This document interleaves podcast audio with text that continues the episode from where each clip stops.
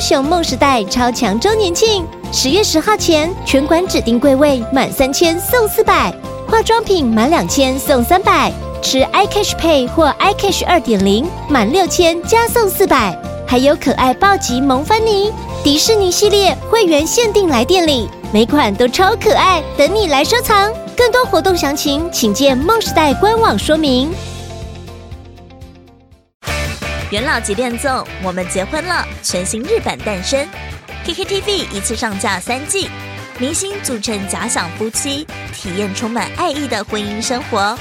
在期间限定的夫妇生活中，将执行人气少女漫画家东村明子精心设计、让人心动的恋爱任务，像是从背后抱住对方，说出三个喜欢对方的地方，或是回忆彼此的相处片段，并往反方向走。在与对方相遇时，说出心中想到的第一句话。马上点击资讯栏链接到 KKTV 看，我们结婚了。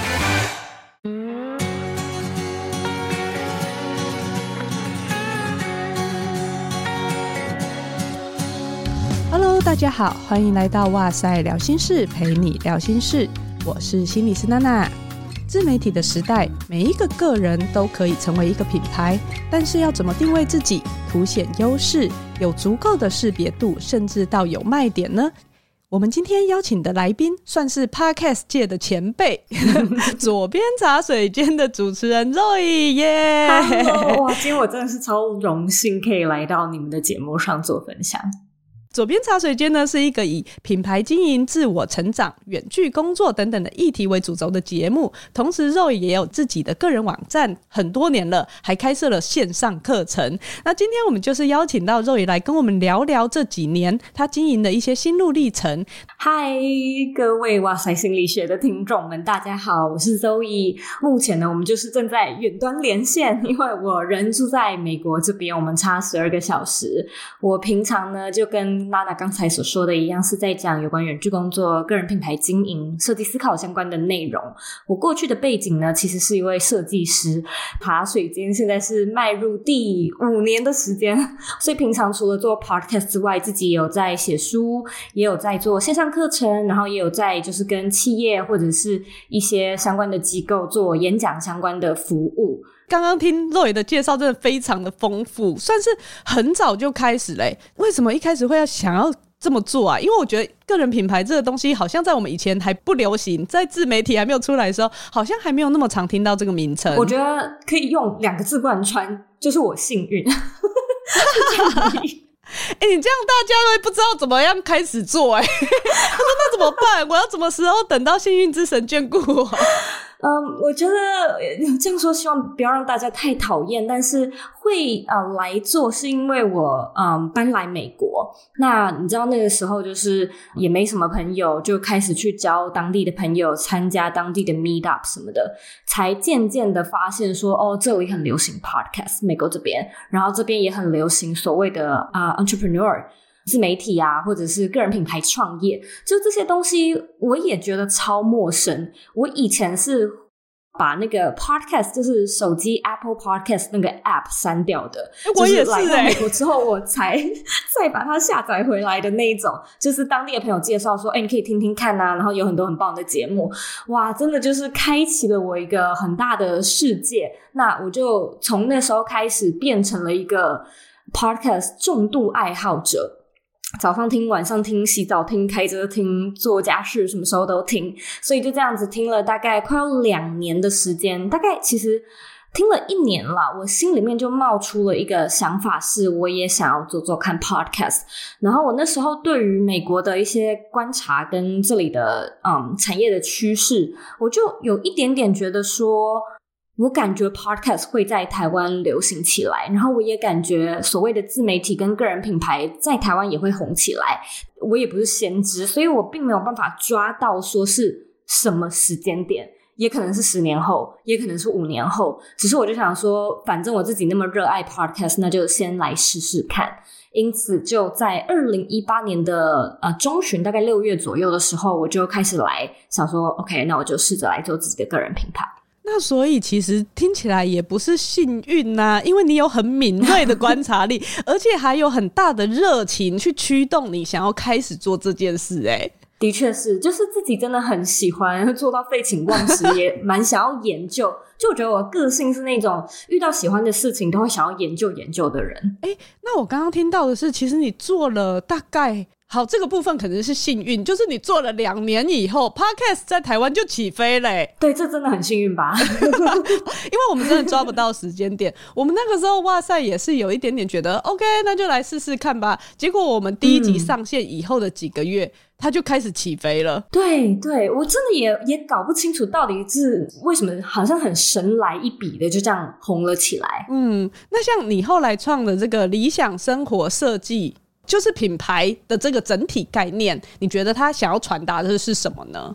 我觉得理想生活设计它真的算是一个理念，那当然也是我们的品牌的名称嘛。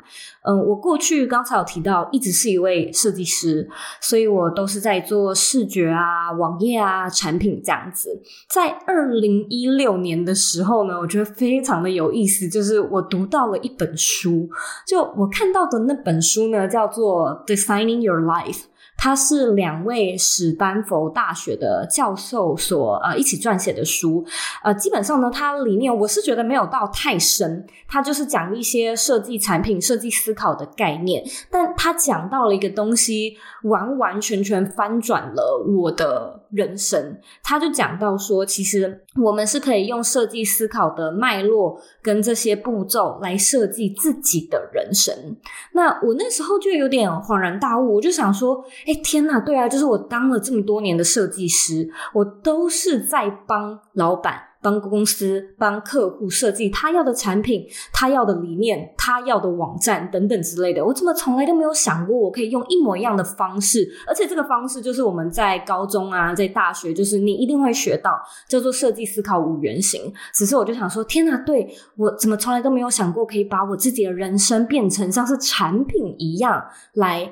设计，然后慢慢的形塑出我的理想生活，所以理想生活设计这个名字跟这个 idea 就这样诞生了。听起来很酷诶，我们真的好像没有人去思考过设计一个人生，因为你就会觉得啊，计划常常是赶不上变化的啊，或是你就觉得人生那么大一个，我是要怎么开始设计呀、如果以这个概念来说的话，我要怎么样去先让自己觉得我现在正在做的就叫做设计人生了？就像是设计思考，它里面有很多的可以说是概论或者是方法，例如随便讲什么抽丝剥茧法、多层次剖析法，所以随便你爱用什么都可以。但是在设计思考里面呢，它的五个步骤，第一个就叫做发现问题。呃，我觉得很有趣的是，这个发现问题的环节，它的英文就是 empathy。意思是同理心，所以我觉得他也翻译的很好。就是你确实是要有同理心，你要在乎，你才会知道市场上需要什么样的需求，消费者想要什么样优化它怎么样的商品，对你自己也是。所以我觉得在你的人生里面，我们大部分的时候呢都没有受过自我觉察的训练。也就是说，你心里面可能会有一些声音，但那些声音你可能听了就觉得算了，或者是会甚至是逃避，甚至是压抑，甚至是假装没听到。所以，如果你要去检视说，我是不是有开始在设计我的人生？第一个步骤呢，一定是你要有这个觉知，你要知道你哪里不满意，或者是都还不错，但是有想要优化、想要更好的地方，要有这个。觉察点，因为我一直觉得觉察就是改变的开始。只要你发现你的下一步就是要开始定义，那再来呢，你可能就会开始要去做一些调查，去付出一些行动。其实改变就在这个流程慢慢的被推进，而设计就是从你发现了问题到你开始去找资料。这个找资料听起来很困难，但简单来说，它可以是问人。它可以是看书，它可以是参加社团、听 podcast。因为设计跟艺术最大的差别就是，我觉得设计啊，一直以来都是有目的的，不像是艺术，它可能是一个抒发自我的过程，甚至可以说它的目的就是在这个创作的过程。可是设计是一个，你有一个 end goal，你有一个终极目标想要达成，那只要你在这个达成的路上已经开始起航的话。我觉得这就是开始设计了。听了真的好疗愈，因为我们自己的节目其实一直强调的也都是觉察。我们知道觉察就是改变的开始，所以你要开始设计人生，当然你也要先知道自己哪里觉得不舒服啊，自己哪里觉得好像需要做到一些调整啦。对，我们先继续回来个人品牌这个议题，怎么样在品牌中脱颖而出？这个常常是大家想要投入的时候，会有一点点觉得。啊！我又没有比别人厉害，我又没有比别人好，或者是就算我觉得我比别人厉害，我东西好棒哦，可是为什么我没有办法被看见？嗯，就会有这样子的疑问。我觉得大家先不用想到品牌，光是你在一家公司里面，其实你就需要去思考你怎么样子被别人看见。当然，我觉得个人品牌并不等于自媒体啦，所以这一集并不是说你今天有经营自媒体的人才适合听。有一些人会说，如果要用一句话定义你自己，你会怎么做？以我自己来说，我之前我在医学中心工作啊，那员工有上千的人，虽然心理师可能只有十几个啦，还算蛮容易脱颖而出的。可是呢，我就会想说，我身上可以有什么标签是可以被凸显的？所以那个时候，我就会努力的让主管，比如说他想到生理回馈治疗、睡眠治疗、健康心理学相关的议题，他就会知道要找我。那你觉得在创业的过程中，我们要怎么做到让自己的品牌脱颖而出？以现在之前我们说台湾的 podcast 界是蓝海，但是现在已经不是蓝海了。我觉得你刚才举自己的例子就是一个超棒的例子。其实每一个人都都有自己的特色，但是我们今天讲到这是品牌嘛，这是商场，它就需要用策略。包含你刚才说到的，我会称之为内容主轴，这个叫做 content pillar。也就是说，做心理师的人这么多，做个人品牌的人这么多，讲远距工作的人这么多，你到底哪里特别呢？所以，呃，你今天是在讲一个可能天然的保养。类似这个主题好了，你就要开始定位啦。这个 natural beauty 你想要以哪个方向下手呢？运动是一个方向啊，吃也是一个方向啊。那甚至是说心理层面的 beauty 也是一个方向，到底是哪个方向？那假设你是说呃，可能是比较身体类的。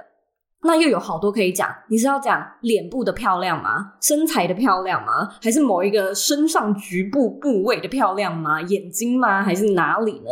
然后又到这边，你又可以再更细的去定。好，假设我就只讲脸好了，脸部的保养。那你说想要天然的话，可能是你要讲一些植物，就是天然植物的一些功用吗？或者是说你要讲自制保养品？要怎么样做那些教学吗？就是这些东西呢，你一一的去找出来主轴，你就是在越来越明确的一个定位的这条路上，这是一种方式。然后再来的话，你也可以思考一下你的受众的样貌，就是说，假设我今天呢，同样都在讲继续脸部保养好了，那你到底是小资族，还是你是想要？孕妇的族群，还是你是想要更高龄一点？你看我现在讲，你脑中马上就会有一个感觉是品牌的颜色，甚至是它的官方网站长的模样，甚至是到产品的包装等等之类，到那个文案的用字遣词，应该会有蛮大的差距吧？所以你整个感觉都出来了。品牌的定调啊，跟风格也会渐渐的越来越明显。那当你的风格明显，其实就是清楚，清楚的品牌就有一个比较精准的定位。所以刚刚听起来比较像是我们有两个方向，一个是可以聚焦，比较收敛的，看看我们最想要呈现的那个核心自己的主轴到底是什么。因为我听过一个说法，就是每个人都很复杂，然后每个人都很贪心。如果没有限制字数的话。不是，请你讲一句话，你就会变成一本书，而且那本书是没有人要看的书。没错，所以我们要怎么样子在有限的范围内去呈现最大的自己？这件事情可能是我们可以先思考看看的。对，而且会抓不到重点。我觉得这个是一个现代人，就如果说你对品牌经营感兴趣的话，你要有一些，就像你刚才说的所谓定义跟关键字嘛。那我觉得这个也不限于像我们这样的素人，就连可能现在大企业啊，特斯拉的 Elon Musk，或者是脸书的马克·祖克伯，你讲这个人，你马上就可以对他有一个。也可以说是刻板印象，也可以说是一种感觉。你可能知道他是比较豪放不羁的，你可能也知道他是比较就是 呆板严谨的，等等之类。那这些都是调性，这些都是风格。你能不能够为自己，或者是你的观众，能不能够一看到你，甚至是你的品牌，就马上可以想出三种形容词或者是关键字，至少要 get 到你到底在讲什么？就我觉得很多人会发生的问题是。他看到了一个品牌，然后好像是好像是一个网红吧，可是他可能什么都分享，就有美妆、有旅游、有美食、有电影，所以你会 gap 不到，除非说这个人啊，他就是蛮有观众缘的，或者是说可能长相蛮好看的，所以大家也是很喜欢看他的生活，不然的话，我觉得这就是网红脸的现象。你你喜欢，你也觉得赏心悦目，可是你。不知道它究竟哪里特别？哎，这个又让我想到另外一个问题。不过我们先回来先讲，刚刚第二个主要是我们可以去思考受众它的轮廓到底是什么。是你自己觉得在你的节目当中，或是你的课程当中，它通常都是哪个年龄层或从事什么行业的？我自己的观众，我。现在经营越来越多年，好像越来越广泛。但是在最一开始的时候，其实确实是学生族群没有错，大概是。嗯，可能二十二啊到二十八岁的女性居多，而且是比例比较高，可能八比二。随着这五年来它有变化，就我觉得现在的男女比大概是六比四，女生六。那年龄开始变广，就是开始有触及到可能快要四十岁的都有。也许大家了解到个人品牌的重要性，可能就算已经是中小企业，就是待好一阵子的员工，也开始在思考。因此，整个触及的那个轮廓开始改变，这个就很重要啦。因为这就会像我们在经营节目之类的时候，我们也会想，你会用什么方式跟你的受众对话？如果真的要说做法的话，大家可以去查一下 ICA 定位法，就是这是一个定位你受众的一种方式。通常呢。我在对话，尤其是写文字，甚至是在讲 podcast、在录节目的时候，我会脑中有一个对象，因为因为现在就是已经见过蛮多的听众了嘛，所以有的时候我是会挑一个真人，就是我会心里想着这个人，然后我一定是会用艺人对话法。也就是说，我觉得在听 podcast 或者是在看一篇网络文章好了，你大部分都是自己一个人在看，不对耶，你不太可能跟一群人在看，所以我会尽量少用大家、你们、听众这类的词，我绝对都是用你，我也几乎是不用您，因为在我的另外一个原则里面，我认为。我跟观众对话的方式一定要是我自己本人也会这样子讲话，所以如果说我本人不会这样讲，我就不会这么录音，不会这么写稿，跟观众变成朋友啊，甚至是说就是我们的。可以一起平起平坐。我一直不想要呈现那种哦，我是 高高在上这样子的感觉。当然，你自己的品牌定位可能有各式各样的考量，例如说你本身就是一个企业出来的品牌，开始做 podcast，可能你们就是要有一个比较企业的形象在，所以我的方式就不适用在你的定位法上面。我刚刚听到一个，就是消费者或是说我们的受众越来越喜欢。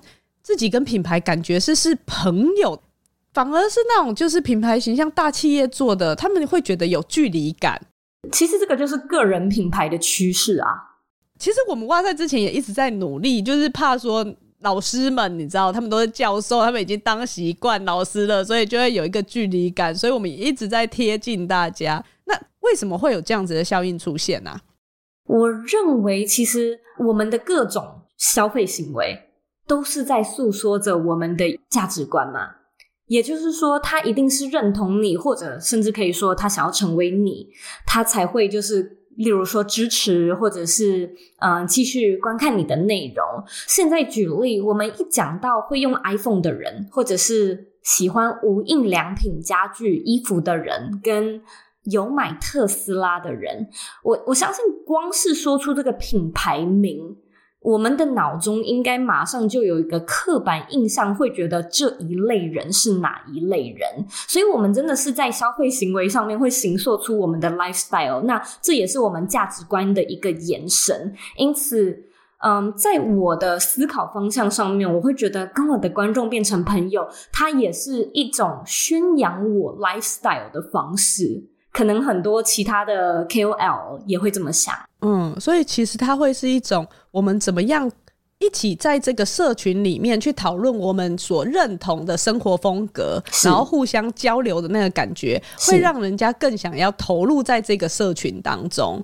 不过刚刚有讲到 KOL 这件事情，常常有人会觉得说，网红啊、YouTuber、KOL，甚至是 Podcaster。他开始可能比较不会啦，还是我自己觉得，就是 大家会觉得，就是分享自己的生活、旅游、美食，讲讲故事、唱唱歌、讲讲笑话之类的，唱唱歌。他们就会觉得说，哎，好像就可以接到很多业配啊，赚到很多钱，都是边玩边工作。我们的这个知识内容要准备，应该听得出来是要蛮花时间的吧。其实没有那么容易，就是你看起来台上十分钟，真的是台下十年功。嗯，大家如果今天抱持着我想要当网红的心态来的话，那他在经营个人品牌上，我想预期是可能会遇到一些跟他理想上会有落差的状况的。我觉得网红跟个人品牌，它有。比较不同的可能是网红，他可能卖的是生活；KOL 或者是我们在做 Podcast 跟在经营个人品牌，他卖的比较是技术，卖的比较是知识，或卖的比较是经验。但他们也有相似之处，它有可以说三个很强烈的特质。第一个是不规律，这个产业呢是很难。我们说哦，五点要下班，我就真的打卡下班了，所以。在一开始的时候啦，当然就是到后面，如果说你做久了，它会像是创业一样，你可以导入团队，那工时可以减少，甚至像我自己现在也有蛮规律的上下班时间。可是最一开始真的是没日没夜，所以这个是不轻松的，真的不轻松。尤其最一开始，你真的你的工时啊，很可能会是你在公司的两三倍都有可能。如果说你真的有仔细在计算的话，那。第二个可能是收入期，对，所以我觉得，如果说你是一个没有办法接受你的心情会像是云霄飞车一样的话，做这一行也会很辛苦。我个人觉得这份产业它比较是在看每半年，甚至是所谓一年，也就是年薪的收入，那这个会是你需要去适应的。最后一个是我真的觉得这是一个心理压力蛮大的行业。尤其是你确实是把，如果你是网红的话，其实有一些个人品牌也是啊，就是你是把你自己的生活啊公开在一个公众的平台，就是任何人都可以评头论足，所以你要负担的那个心理压力是会比在公司里面来的很多。就是如果说你在公司里面做错事情。因为每个人都会做错事情嘛。可是如果说你不是主管阶级，或你不是创业者，基本上呢，就是外人他是会针对所谓的负责人来追究嘛。那这个压力就是到老板啊，或者是管理者的身上。可是，在做这一行呢，我觉得很多时候那种批评指教，它是。很锐利的，直直的刺向你，就是针对你。所以就是你看，我们看到超多的什么网红心理出状况，然后很大很大的压力。我觉得这都是因为我们过去都没有这方面的训练啊。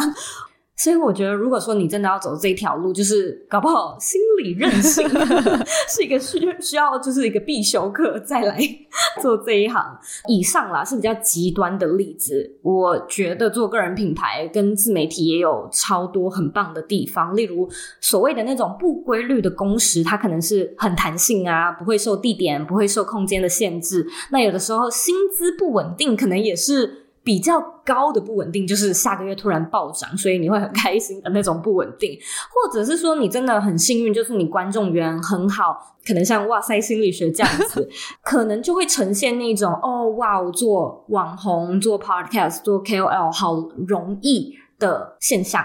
我绝对不会说这是假象，因为我觉得这是真的。我自己也很爱这份工作，但我觉得它是一个片面的一小部分，它也有刚才我说到的那些 downside，就是会蛮需要有强大的适应力。真的，你想的都戳到我的心，因为这真的是一个很现实的问题。我们当初用哇塞也是，当我们两个都离开公司以后，收入它其实就是锐减。那你要怎么放宽心去看待这件事情？因为你就会觉得，哦，我现在做这件事情好幸福，我好喜欢哦，然后收到那些回馈，我也觉得好有意义哦。可是，除非你原本就是家财万贯，不然你就是得开始去思考，怎么样子去变现，怎么样子是让你的这个品牌是可以永续经营的。那你就要开始。发展出来很多的策略去维持这个你喜欢做的事情，要发展这些可能可以让他有收入维持你自己在做的事情的时候，你觉得初期有什么困难，或者是他该使用什么样子的策略啊？比如说以线上课啊，或什么之类的来讲的话，还是这这秘辛不能讲？没有啊，没有不能讲，这应该算是大家都可以上网都可以查得到的。但我觉得。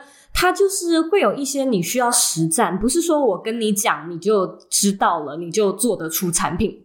所以你刚才说需要做什么样的准备嘛？我觉得内容上面呢，就是你确实是需要很知道你的观众想要什么。然后在我自己的课程里面，我很强调一个点是所谓的 before 跟 after，就可能是你要抓出你现在观众的 A 点。在哪里？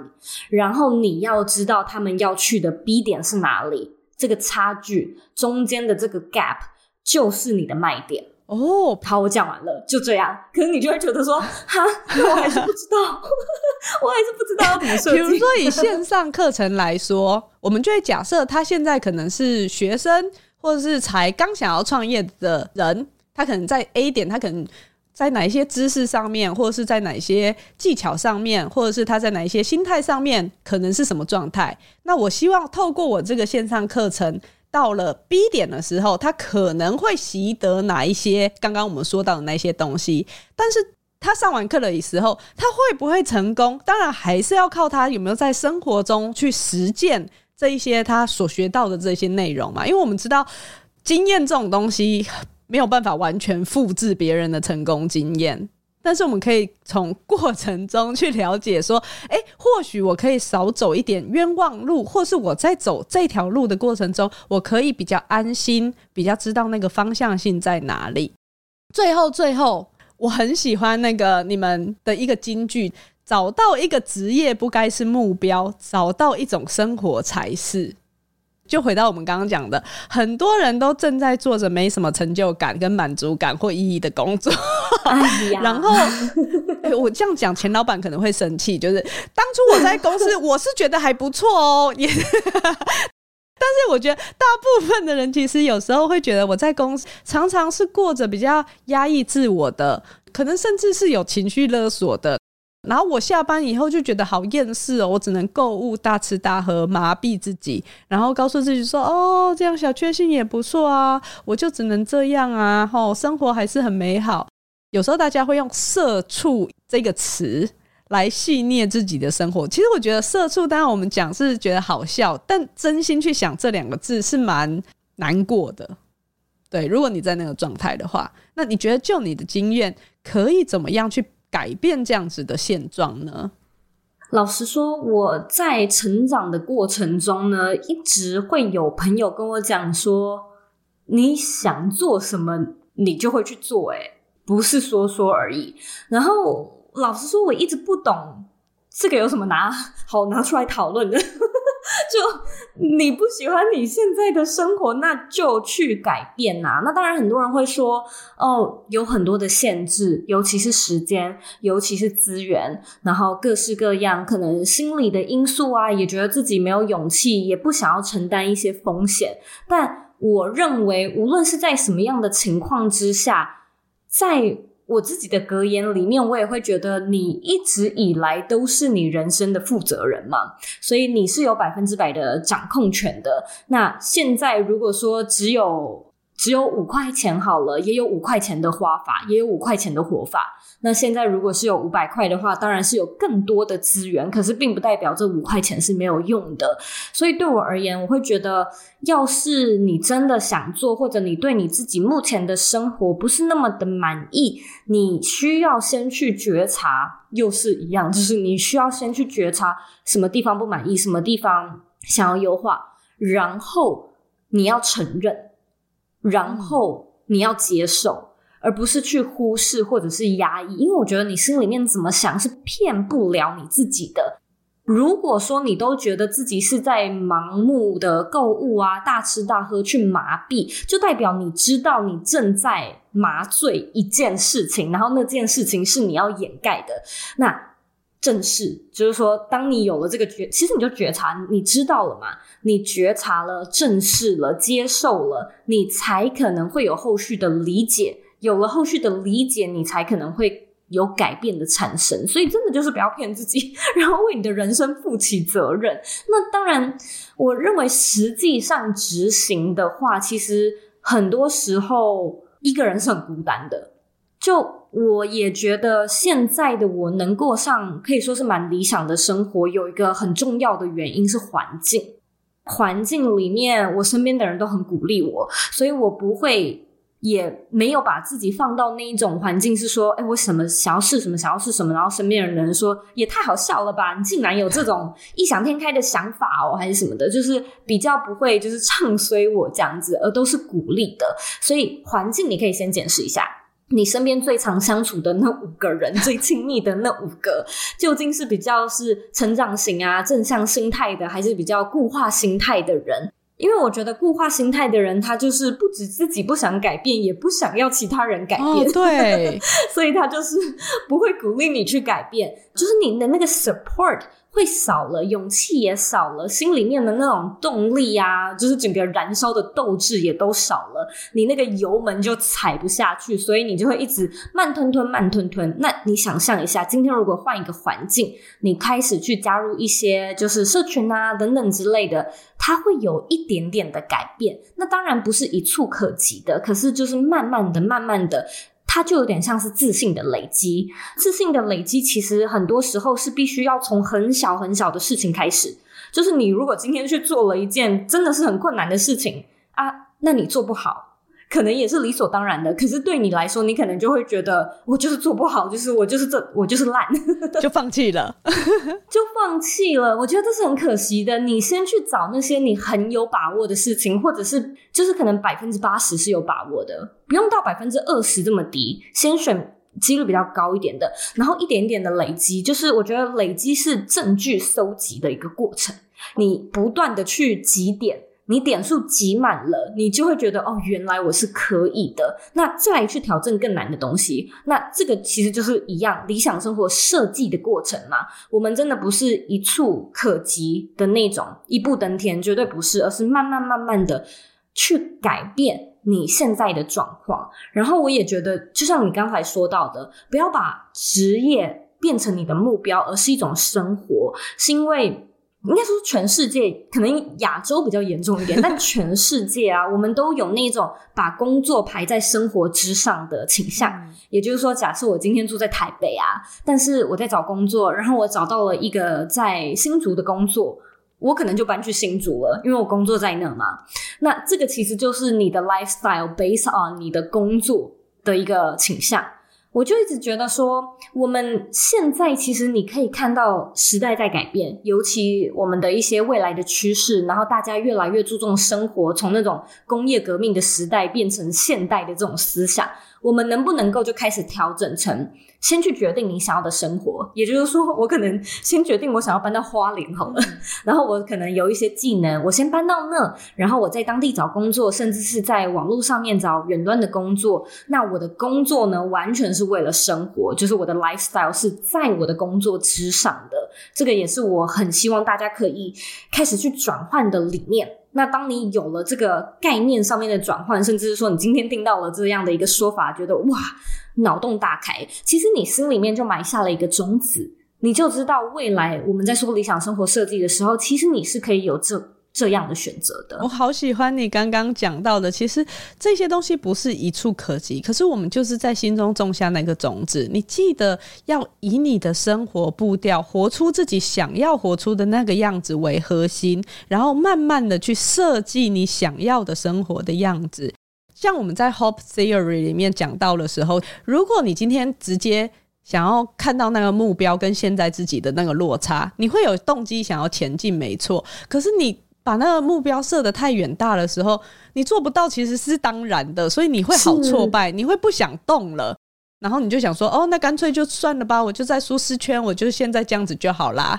可是如果我们愿意，不管是从环境的部分帮忙自己，或是自己做一些小小一阶一阶的用楼梯盖上去，我从那些成功经验里面，我从周围的正向回馈或是支持里面去找到那一点信心，然后我回过头看啊，我走了一步上去啊，我就有动力去走那第二步、第三步。当你回过头的时候，你可能已经蛮接近你想要的那个生活了，而不是啊，我什么都不想做好难哦，我就停在那边。是。我在这边也可以分享一个我觉得很实际的例子。我也有一个蛮远大的目标，可能跟很多人一样，就是我有一个梦想的房子。所以很多人就今天讲到梦想的房子，可能就会觉得哇，我想要就是很棒的采光啊、挑高的阁楼啊、两三层啊、豪宅这样子等等之类的。那我也有嘛，所以就是跟大家一样的想法。然后我不只有这个梦想，我还想要自己盖。哇，那这件事情就是 我一想到我就退，我就却步，我根本不知道怎么盖房子，这方面的知识都没有。可是在我来说，我就会觉得不是因为你不会。你就不去行动，因为你当然不会啊！你你怎么可能会呢？你怎么可能会盖房子？你怎么可能会开飞机？除非你有一步一步的训练，然后从很小的地方开始嘛。所以我可能就有一些年度的目标，例如说明年我想要盖，可能用一个小小的东西，例如说盖出一张椅子，这个感觉就可行了。椅子可以吧？那在椅子之前呢，可能就是要知道怎么锯木片。怎么使用那些器材？就我连这些都不懂，所以就是那些器材啊，需要去学，然后甚至是需要找找人来教我。就这件事情讲到这边，你就会觉得哦，好像可以，然后再讲下去，那就是查哪一些木工，查哪一些器材是好的器材嘛，就可以调查。那好像也做得到。它可能是十年计划，可是你真的此时此刻就可以开始有行动了。而且我觉得那个此时此刻你在那个行动当中的时候，其实是很有能量的，因为你知道正在那一条路上走着。像我现在看到肉影，你就会觉得他闪闪发光的，在想自己很开心的事情。你你如果身边中正在走在那个路上的人，其实你跟他互动就是这种感觉，是一种。你很容易受到他鼓舞，你也很为他开心，你也因为跟他对谈以后，你好像也想起身做一些什么的那种感觉。我觉得这种感染力，或许也是听众为什么会喜欢你的原因。谢谢。